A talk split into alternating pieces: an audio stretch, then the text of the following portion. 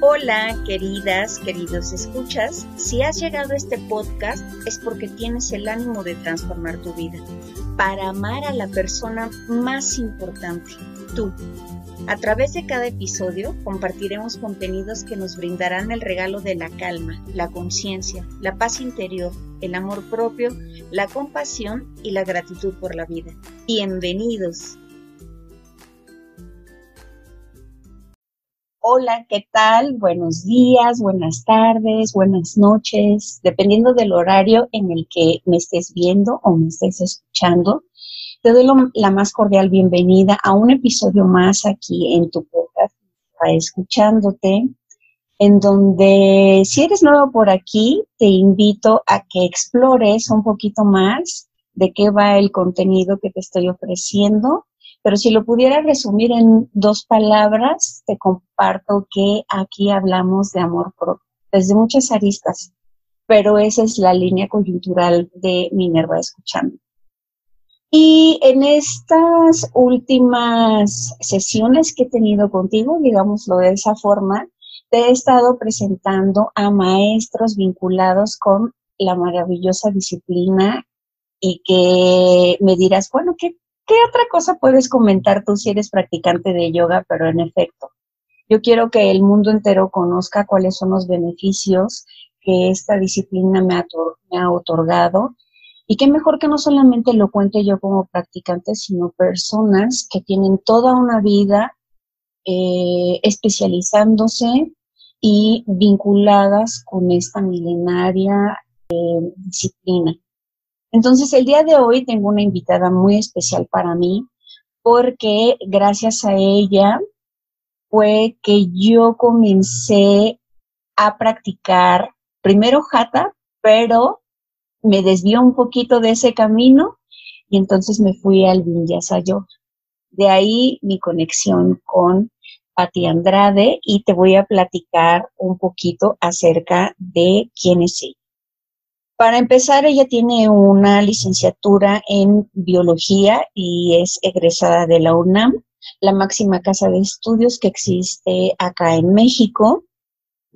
Se considera meditadora y practicante de yoga desde el 2005 y ahorita ya vamos a platicar por qué ella se considera practicante. Porque yo podría hablarte de todas sus especializaciones, pero tiene la humildad de definirse así ha impartido clases dentro de la UNAM desde hace 10 años en sus talleres libres, en el Jardín Botánico y en la explanada del MUAC, que es un museo maravilloso. Si tienes la oportunidad de googlearlo, ahorita que nos encontramos en casa, es un sitio con una magia súper especial. Tuvo una residencia temporal en India, en Rishikesh, entonces, bueno, ya el que haya estado en India nos habla de que ella contactó con el lugar de donde surge todo lo que tiene que ver con el yoga. Eh, durante esos seis meses que ella vivió en India, estudió filosofía del yoga y recientemente concluyó un programa vinculado con el yoga terapéutico. Y por último, es fundadora de Vedana Yoga. Entonces, te hablaremos de todo esto y más. Y en este momento le voy a pasar el micrófono a Patti. Patti, ¿cómo estás?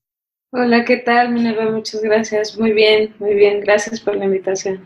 Ay, pues yo agradecida de que estés aquí. Tu energía siempre me ha inspirado, como ahorita comencé a comentarlo me gusta conocer mucho más acerca de los maestros que han formado parte de mi vida porque además tienen la particularidad de ser grandes maestros, pero no solamente de yoga, sino maestros de vida. Tú eres una de esas personas que ha marcado mi transitar en este espacio físico. Gracias. honro. Gracias. Pati, coméntame, ¿por qué te consideras meditadora? Bueno, pudiera yo tener la respuesta, pero digo, ya con todas estas especializaciones y el haber estado ahí en, India, ¿cómo es que nos dices, Soy practicante desde 2005. Pues mira, justo todo comienza, o me doy cuenta de esto, en India, porque mi maestro viví con un monje por seis meses, entonces, eh, tomando estas clases de filosofía del yoga, me doy cuenta que la filosofía del yoga no es ah, textos complicados, definiciones complicadas, sino que es la vida misma, nuestra vida cotidiana, nuestra relación con los demás. Entonces, era como increíble porque lo que yo estaba aprendiendo en India es justo a relacionarme con los demás y aprender o reaprender a relacionarme conmigo de una manera más amorosa, más cariñosa. Y para esto, bueno, esto es una práctica de toda la vida, ¿no? Porque la mente eh, siempre está ahí eh, juzgando, siempre está ahí moviéndose, siempre está ahí distrayéndonos.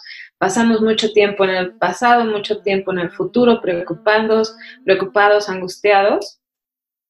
Y entonces lo que me enseñan en India es que yo puedo ah, trabajar con mi mente y, mi cuerpo para llegar a poder disfrutar del momento presente.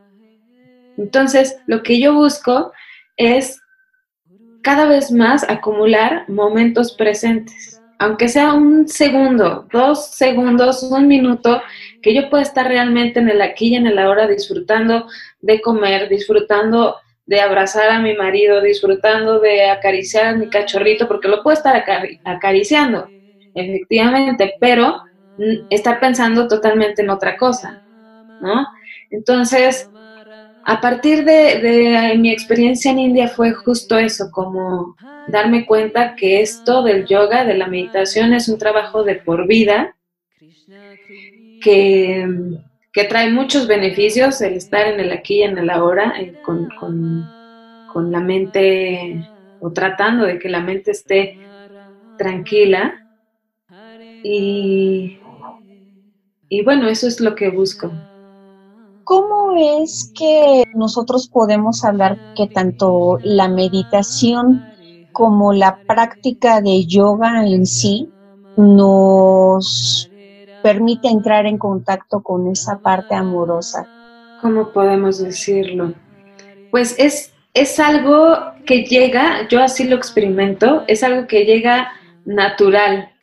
Cuando tu mente está en casa, cuando tu mente está en el cuerpo, hay una sensación de calorcito, de gozo, sí, de calma, que no se puede explicar, es difícil explicarlo, es, es eh, si no lo experimentas. Todos lo hemos experimentado. Otra cosa es eh, que yoga no es solamente, así lo entiendo yo de mi experiencia en India, de, este maestro, que el yoga no es, no son las posturas, no es sentarte en flor de loto y meditar. Yoga es estar en el aquí y en el ahora. Entonces, cuando tú lees un libro y estás eh, encantada con tu libro, estás en ello, y estás, pero así que babeas y todo lo, que lees lo, lo, vas sintiendo, ¿no? Cuando estás, eh, también se me ocurre dar este ejemplo, cuando estás besando a un ser querido o abrazando a un ser querido y estás en ello, tienes esa sensación de, gozo, de alegría, de que no hace falta nada. Cuando estás comiendo una fruta así súper deliciosa, y, sientes eh, su sabor y la textura y el aroma y todo es, todo es como, wow, que realmente estás presente. Todo puede ser un milagro, todo es un, es, un milagro, es, algo maravilloso para, para experimentar.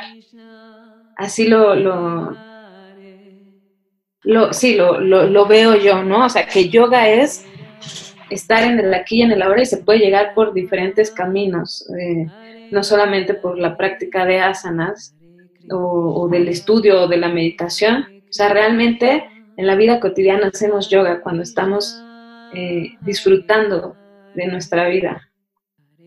Fíjate que ahorita mencionas una palabra que, que me encanta, esta espíritu de que cuando nosotros palpamos o hacemos cada una de nuestras actividades, está ocurriendo un milagro en ese instante.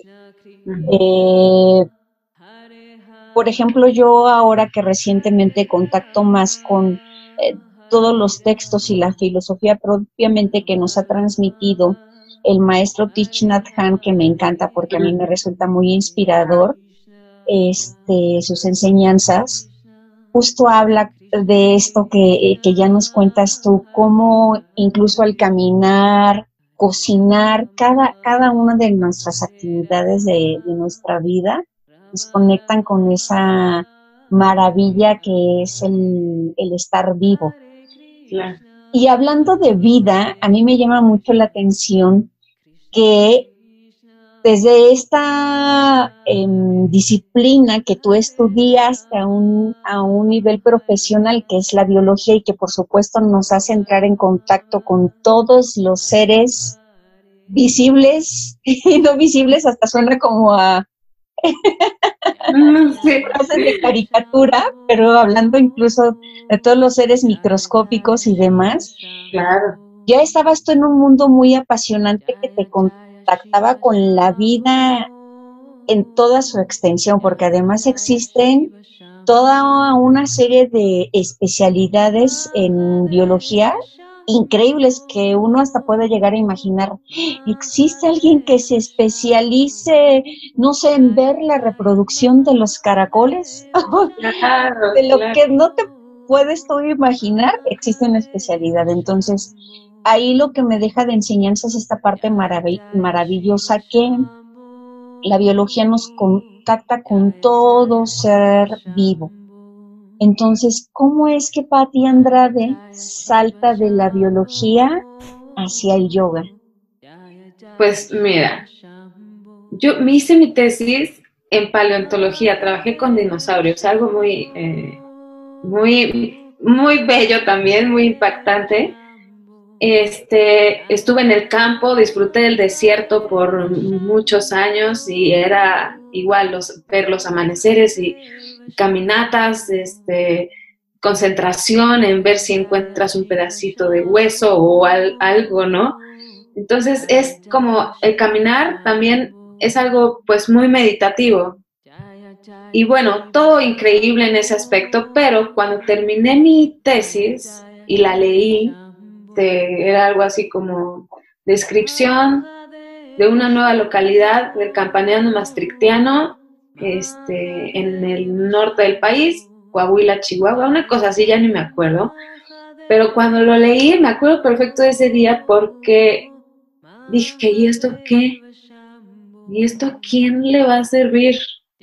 ¿No? O sea, ¿cuántas personas se van a ¿a quién le va a servir este trabajo? Se me hizo de momento como absurdo, ¿no? Yo veía mi tesis terminada ya después de mi examen profesional y decía, ¿Eh? ¿y esto qué? Entonces sentí un vacío horrible, porque como que no, no, no, no, no le veía importancia, no sé, como relevancia hacia, hacia otras personas. Era como que se iba a quedar ahí, en, el librito, en, que diga, en, la, en el librero, y ya.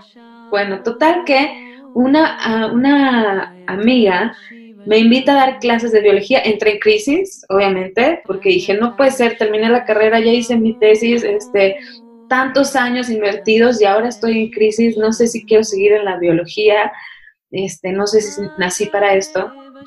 Y de verdad fue una crisis muy importante, muy este, de depresión de verdad fuerte.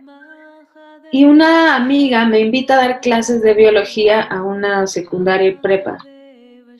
Entonces, mi primer día de clases recuerdo perfecto porque yo había preparado algo sobre fotosíntesis para darle a los alumnos y vi sus caras, vi las caras de los alumnos y me di cuenta que no me entendían absolutamente nada, ¿no? Así nada. Pero el simple hecho de ver a los demás o de verle las caritas a los niños de que no me estaban entendiendo nada, dije, esto sí me gusta, ¿Por qué? Porque tengo que encontrar la manera de hacer que esto que yo aprendí lo pueda bajar de alguna manera y poderlo explicar y poder encontrar una conexión con estos alumnos, ¿no? Porque la biología es algo muy bello, pero no sabía explicarlo a nivel de, de los niñitos, ¿no? Entonces, bueno, para mí eso fue un punto muy clave porque supe, uno, que me daba mucho gusto dar clases, que me encantaba, es más, dar clases, que me encantaba buscar la manera de poder comunicar eh, algo, pues complejo, por así decirlo, hacerlo más sencillo. Y bueno, fue el primer paso a, a querer ser maestra de yoga después, porque sí, o sea, me gusta dar clases, me gusta saber que me entienden o no me entienden, me gusta encontrar eh, como soluciones para poder contactar, poder contactar con los demás. Derivado de este contacto que tuviste, no solamente por esta crisis eh, existencial que me parece oportuna, porque eso he aprendido justo con ustedes, los maestros de yoga, cuando nos dicen, estás en crisis perfecto, porque es el momento en el que tú te vas a transformar, como las mariposas, ¿no? va a ser tu momento de crecimiento y en este momento a lo mejor estás como que no lo comprendes, todo se tambalea, pero eso también te habla de tu existencia humana, de que justo todavía tu corazón está latiendo y tu mente tiene todas sus funciones y está experimentando cosas. Entonces, derivado de eso, Patti, ¿qué nos podrías compartir respecto a tu definición personal sobre lo que es el yoga? Para mí es un, ahora sí, fue un salvavidas, es un salvavidas. La verdad, el yoga ha cambiado mi vida. A partir de esta crisis que te comento y que estuve trabajando, dando clases seis años, cinco años, me veía dando clases, pero ya no eh, de biología.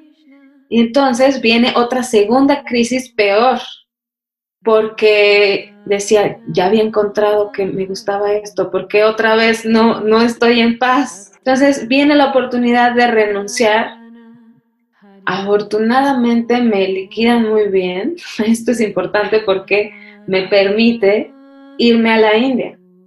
Fue justo a partir de renunciar a dar clases de biología que yo dije, ¿qué hago? Y en esta crisis existencial, depresión peor, este, ¿qué hago? Pues platicando con mis maestros, decían, bueno, ¿por qué no te vas a a un retiro de seis meses, pero hablábamos de Estados Unidos o Canadá, hasta que llega por estas cosas que uno no sabe, pero llega a mí un viaje a India, la oportunidad de ir a India y dije, pues claro, me voy a India. No sabía ni a dónde, ni cuánto tiempo, nada. Entonces me fui, me fui a la India y justo, o sea, conozco a este maestro que me enseña que el yoga es aprender a vivir con lo que hay bien. Entonces, como que siempre he sido una persona eh, depresiva, como que hay periodos en mi vida que están borrados, por así decirlo, por, por, cuestiones ahí familiares. Entonces, me, me, di cuenta que no vivía yo en el presente, o sea, que yo me la pasaba en cualquier otro lado menos en el presente y trataba de por comida, por este trabajo, ocultar de que no era presente de lo que me estaba pasando. Entonces en India me enseñan que hay que aprender a estar con lo que hay y si hay ansiedad hay que aprender a estar con la ansiedad y si hay tristeza hay que aprender a estar con la tristeza y suena fácil, ¿no? Pero es es todo un trabajo que hay que hacer para aprender a vivir. Yo, yo quería o quiero todos los días aprender a vivir, porque esto es de toda la vida, ¿no?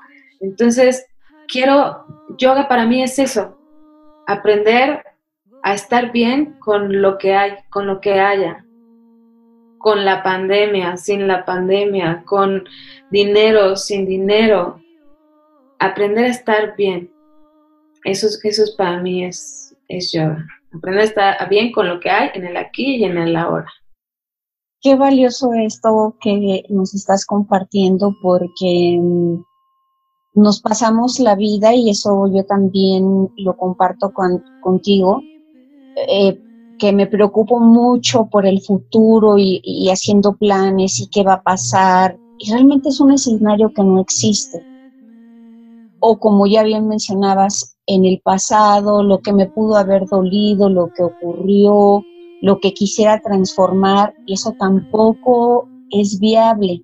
Porque ya no existe. Ese, ese tiempo no, no está aquí. Si, si aún así podemos pensar que el tiempo no lo palpamos porque es algo intangible, pero que solamente se vuelve algo como más físico, lo entrecomillo, en la medida en la que nos damos la oportunidad de experimentar.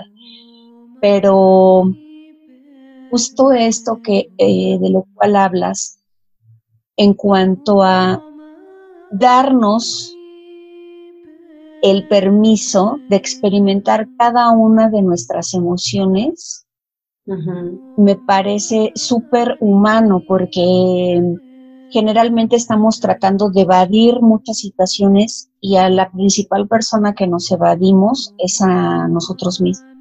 A, la persona que sueles evadir es a ti, a la que ves todos los días frente al espejo. Entonces, me parece así súper rico eh, eh, esta anécdota que me compartes porque sí me transmites cómo es que tu visita a la India te transformó por completo y me hiciste recordar a un libro que seguro ya habrás eh, tenido contacto con él, que es el de Comer, Rezar y Amar, mm. donde justo eh, eh, ella cuando entra en crisis tiene esa necesidad de viajar y uno de los países que visita es India. Entonces, ahorita que me platicabas la experiencia con tu maestro allá en India, decía, realmente no, no es como meramente anecdótico o ficticio, sino tenemos la oportunidad como personas de también establecer viajes en donde existe esta fase de, de autodescubrimiento para nosotros en este proceso de autodescubrimiento que tú tuviste, Patti, ¿cómo fue que de entre todas las ramificaciones que existen en el yoga, Jata tocó a tu puerta y tú dijiste, sí, adelante pasa. Jata es lo que tiene que estar conmigo. Sí. El Hatha Yoga es la parte física del yoga. Ajá. Entonces, bueno, que involucra también ejercicios de respiración, pranayamas y meditación, entre otras cosas. Pero bueno, el hatha yoga, toda mi vida he hecho ejercicio. Sí, he sido una persona, sí, que le gustan los deportes. Entonces, hay, varios, hay varias ramificaciones del yoga que todos llegan al, mismo punto, que es la unión de mente, cuerpo y emociones en el aquí y en el ahora. Entonces, para mí fue muy fácil contactar eh, con mi mente a partir del esfuerzo físico. Se dice que eh, el, trabajo con el cuerpo es un vehículo para llegar a la mente. ¿no? Nuestro, el estar haciendo estiramientos, el estar haciendo equilibrio eh, en las posturas, mm, no solamente es para el cuerpo, en realidad no es para el cuerpo, la finalidad es llegar a la mente, encontrar equilibrio en la mente, encontrar este, espacios a través del cuerpo cuando trabajamos flexibilidad, esto va para, la mente, para, para este rollo que traemos ahí, que estamos enganchados con algo, o un diálogo interno que ya sabes, el radio todo el tiempo está ahí prendido y todo el tiempo está ahí juzgando y todo el tiempo está... Eh, sí, que no, no, para, ¿no? Nuestra mente no para y está ahí como un radio todo el tiempo. Pues el vehículo me fue muy fácil trabajar con el cuerpo para llegar a la mente. Y cuando termino mi práctica es como, justo, no se queda en la parte física, no, la sensación no es solamente en lo físico, sino es en mi mente, que mi mente se aclara.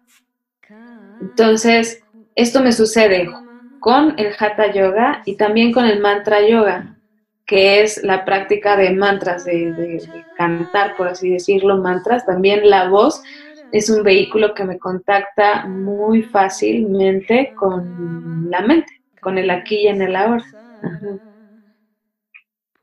¿Qué tiene en particular el Hatha que lo hace diferente, por ejemplo, a un Vinyasa, a un Kundalini? Porque en el Kundalini también se hace mucho la, la práctica eh, del canto de mantras. De hecho, en Kundalini de manera particular se utiliza mucho el canto de mantras combinado con la práctica de asanas o la ejecución de diversas posturas de yoga. Entonces el mantra es algo que, resulta una constante.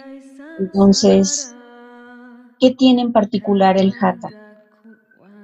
El hatha, pues mira, vinyasa es, es que es algo complejo y, porque el, el vinyasa entra dentro del hatha, es la parte física del, yoga. Eh, entiendo que en Kundalini trabajan más como con la energía, más centrados como en, la energía, y en Hatha trabajamos más como, bueno, es que depende, con que más atención en la alineación, eso que ahorita estás comentando respecto a la alineación sí me resulta característico e importante, porque es cierto, en Hatha existen incluso otros apoyos que nos permiten tener ese contacto con nuestro cuerpo, pero también incluso descubrir la geometría que existe en él. Em, yo recuerdo en una de tus clases de las que das en la en el MUAC, eh, en la UNAM, cuando nos hiciste subirnos, pues algo que se estila como banquitas. Entonces yo pensaba, bueno, Patti quiere que nos aquí rompamos un pie. ¿Qué, qué, hacer esta mujer aquí? Pero les puedo compartir que en esa práctica, el solo hecho de nosotros estar elevados del espacio en el que, pues generalmente si nosotros estamos colocados en un lugar, la seguridad la obtenemos de contactar a través de nuestras piernas, nuestros pies, con el sitio en donde me estoy plantando, ¿no? En donde estoy haciendo raíces. Entonces, al generar una elevación, la experiencia es totalmente distinta. Y entonces ahorita, como nos mencionaba Patti, en el momento en el que ella te está dando indicaciones acerca de una postura en particular, no es que te subas como una acróbata y entonces ya uno que es bien poco experimentado, entonces vas a hacer ahí una especie de equilibrio extraño, moviendo todas las manos y los pies tambaleándote. No, tiene toda una técnica y de ahí me parece que deviene esta importancia de la de la alineación, ¿no crees, Pati? Sí, claro. Otra cosa importante es, bueno, dentro del Hatha Yoga hay un método, un estilo que es el Iyengar.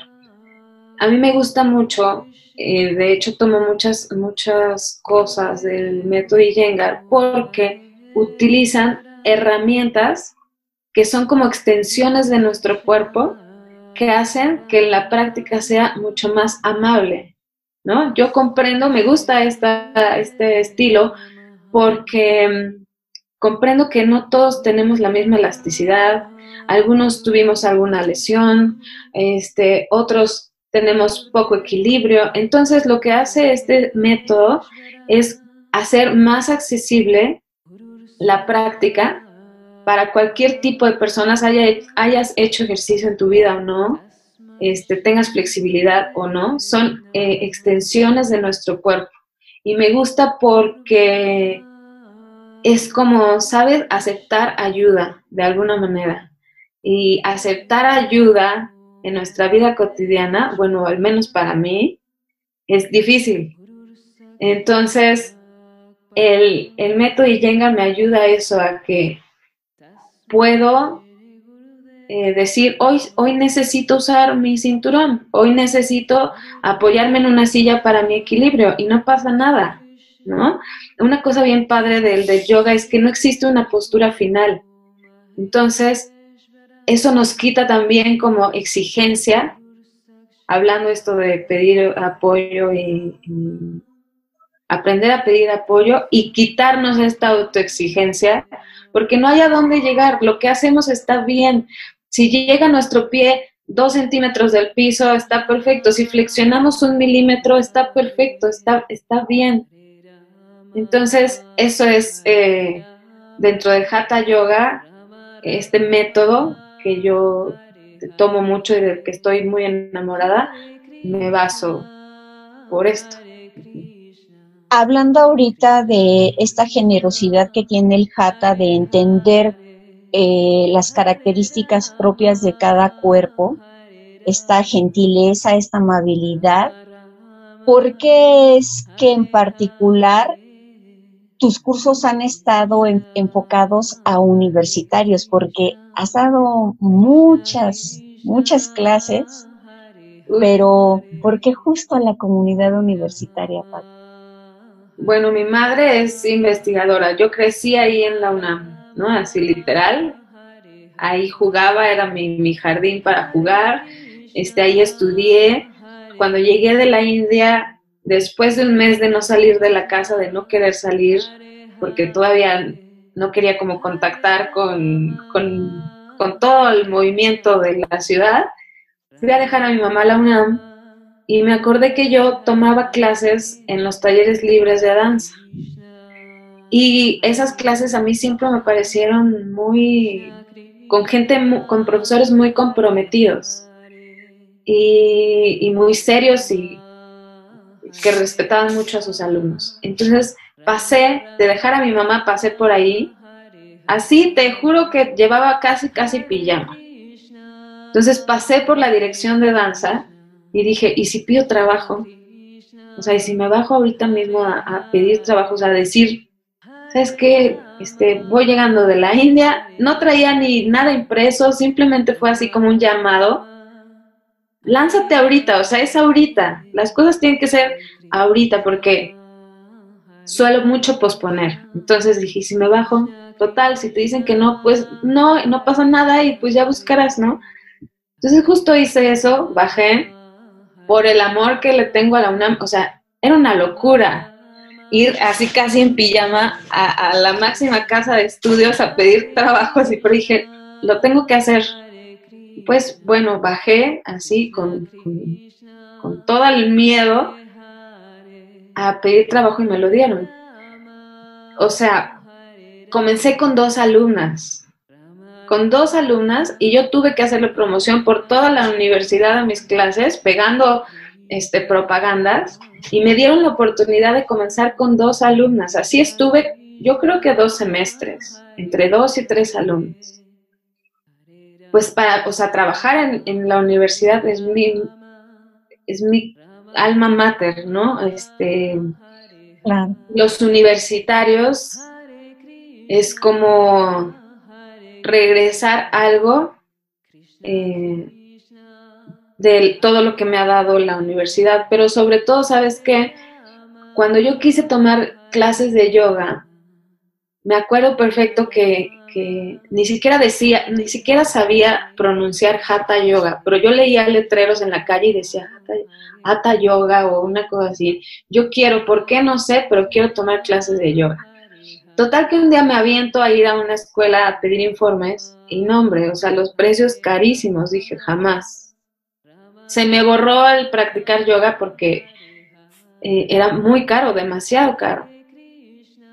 Entonces la UNAM me da la oportunidad de, además de regresarle lo que me ha dado a la universidad, también como un reflejo de mí los estudiantes que no pueden pagar clases tan caras, eh, los precios en la UNAM son muy, muy económicos y eh, eso tentó mi, mi corazón porque es lo que yo, yo no pude tomar yoga cuando quise, ¿no? Y la UNAM abrió esta posibilidad de que estudiantes a, un precio muy accesible pudieran acercarse a, tomar clases de yoga. Yo le digo yoga de, calidad, este, a un precio accesible. Y desde ahí, o sea, a partir de esta experiencia de no poder pagar por fuera de la UNAM, me hace que mis costos siempre queden como dirigidos a estudiantes que a lo mejor no pueden pagarse un estudio o una, una escuela más, más grande. Ahora entiendo de dónde surge eh, esto que para mí es como tu marca humana que vas dejando, esa, esa semillita que vas sembrando en este mundo en el que habitamos, porque generalmente tu publicidad señala justo eso, costos accesibles. Pero también mencionaste ahorita un factor bien importante, son costos accesibles, pero tú no sacrificas la calidad. Entonces, ¿qué le puedes decir a las personas ah, que nos están viendo o que nos están escuchando respecto a eso? ¿Cómo identificar esa diferencia entre que exista un costo accesible, pero aún así no quede de lado la calidad en la enseñanza del yo? Pues es que, es, bueno, se me hace subjetivo mm, porque depende cómo te sientas con el maestro. Sí, si te hace sentir seguro, si te gusta lo que enseña, pues está bien. Eh, yo qué te puedo decir de, mis clases, pues, y atreverme a decir que es de calidad, pues, porque yo no me considero una maestra, me considero una practicante. Yo aprendo de mis alumnos cada clase, aprendo de ellos busco actualizarme, ¿no? Esto es, es, de toda la vida. Uno no puede decirse, bueno, sí podría, pero decirse maestro de yoga, porque pues nunca se deja de aprender. Entonces yo me gusta decir que soy practicante y que aprendo eh, todos los días con mis alumnos y que hay una real intención en mí de de ser mejor. No sé. Eh, Lo que sucede es que Patti es una persona sumamente humilde en su conocimiento y, me encanta su naturalidad porque si nos están viendo, nos están escuchando. Realmente hasta en su voz se darán cuenta de, ella no anda así como con máscaras por la vida o, con una actitud precisa. O sea, si te acercas a ella es una persona como accesible eh, en términos de la práctica y te genera esa confianza para que tú digas, aquí es el lugar en el que quiero habitar, digámoslo de esa forma, como practicante. Pero ya que ella no, no está en la actitud como de, ¿cómo se los puedo decir? Como de presumir sus características en particular, yo sí se las puedo compartir porque la conozco. Es una mujer que cuida muchísimo la alineación y eso es súper importante en la práctica de yoga. ¿Por qué? Porque te permite que cuides tu cuerpo. De pronto, si tú eh, haces la transición o el cambio de una postura a otra, pero sin estar presente y consciente de cuáles son los movimientos que estás ah, efectuando, es ahí donde puede ocurrir una lesión. Entonces los buenos maestros hablan de que cuando nosotros estamos haciendo una práctica consciente y además cuidando este elemento, que les reitero, es coyuntural, no tiene por qué existir lesión. Al contrario, si tú tienes alguna lesión en tu cuerpo, algún dolor, eh, alguna operación, incluso te sirve como terapia de rehabilitación. Entonces, les reitero, ella es una persona que, no, no es nada presunciosa, pero en efecto todo el tiempo se está actualizando, es muy observadora, eh, se percata de cuáles son las características que tiene cada cuerpo y por ende cuál es la necesidad de cada uno. Eh, sus clases son muy personalizadas y no es cliché publicitario. ¿eh? Em, realmente se acerca a las personas para entender el, funcionamiento de su cuerpo y, lo complejo del yoga desde la postura del, maestro es entender desde dónde el cuerpo del practicante está reflejando un bloqueo.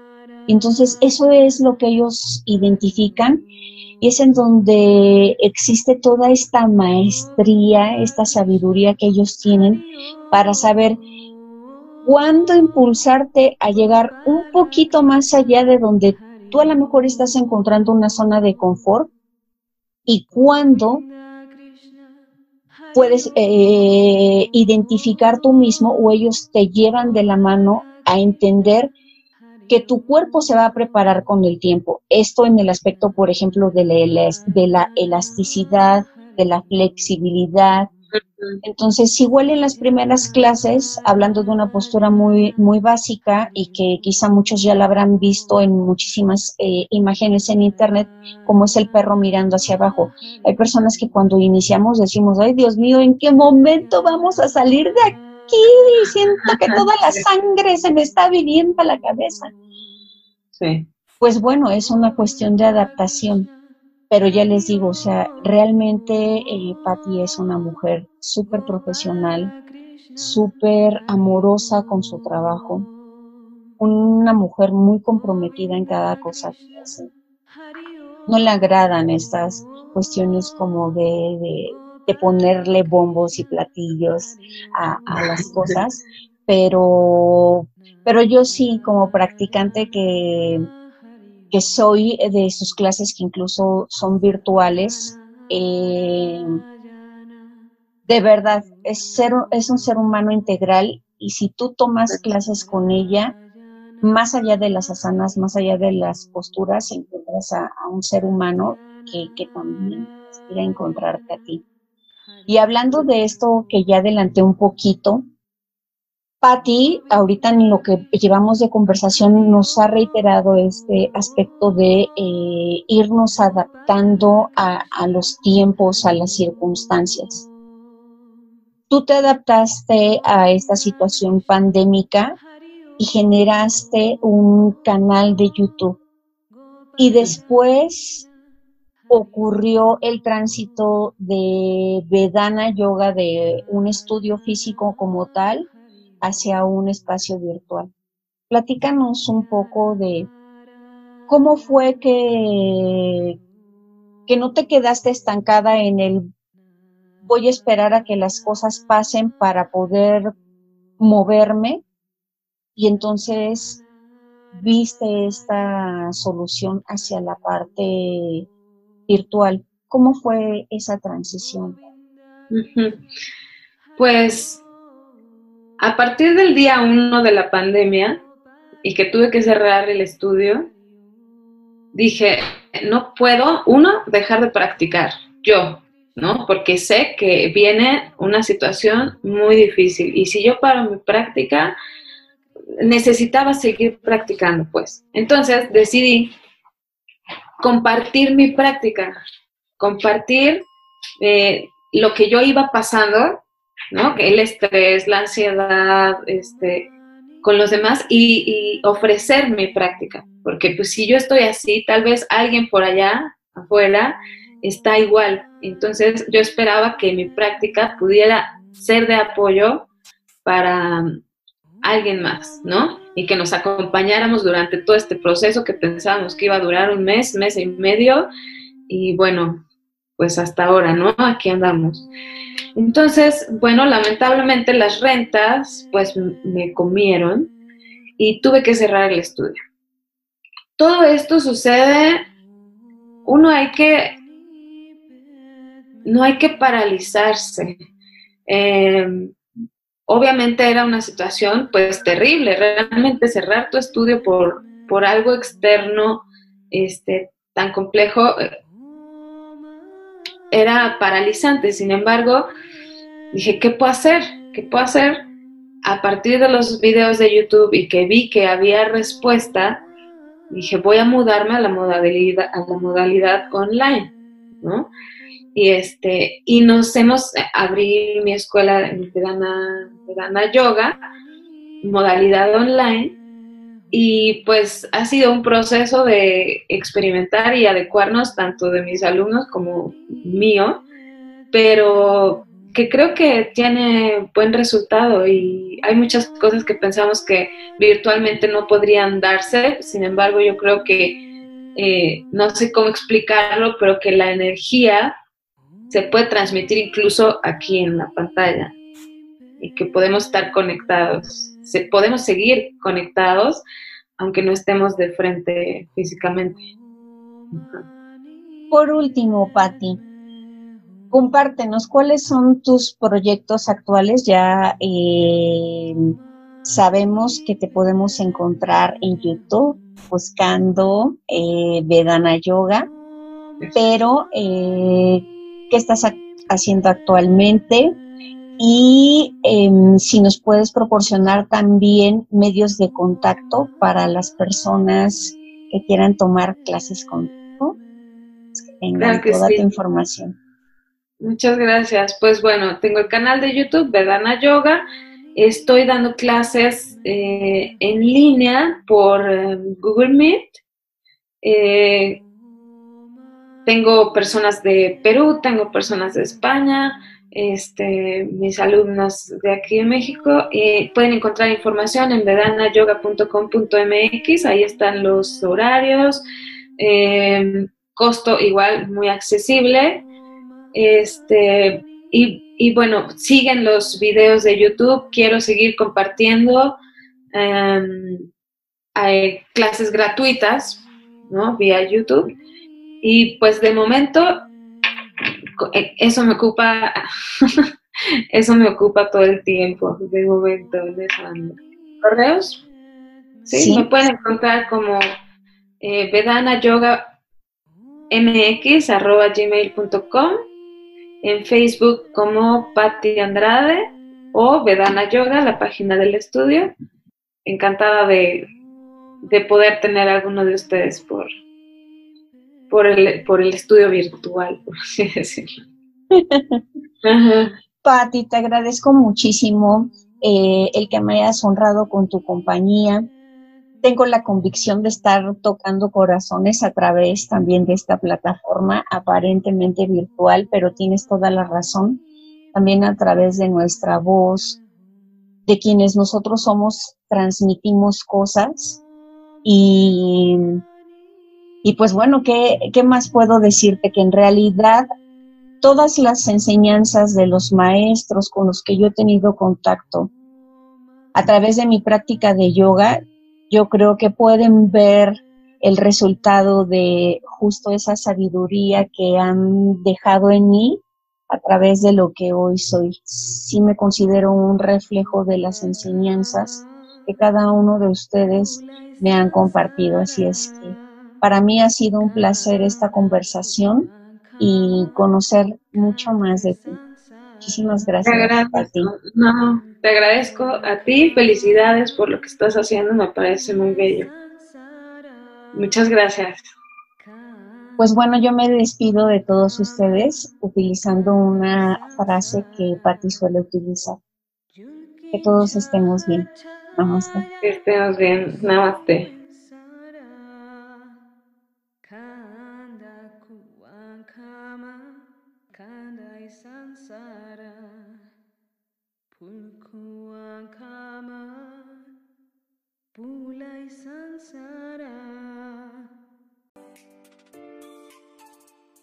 Gracias por haberme acompañado una vez más. Recuerda seguirme para que la plataforma te notifique cuando publique un nuevo episodio. Te espero también en las redes sociales, Facebook, WordPress, YouTube e Instagram, con el perfil Minerva Escuchándote.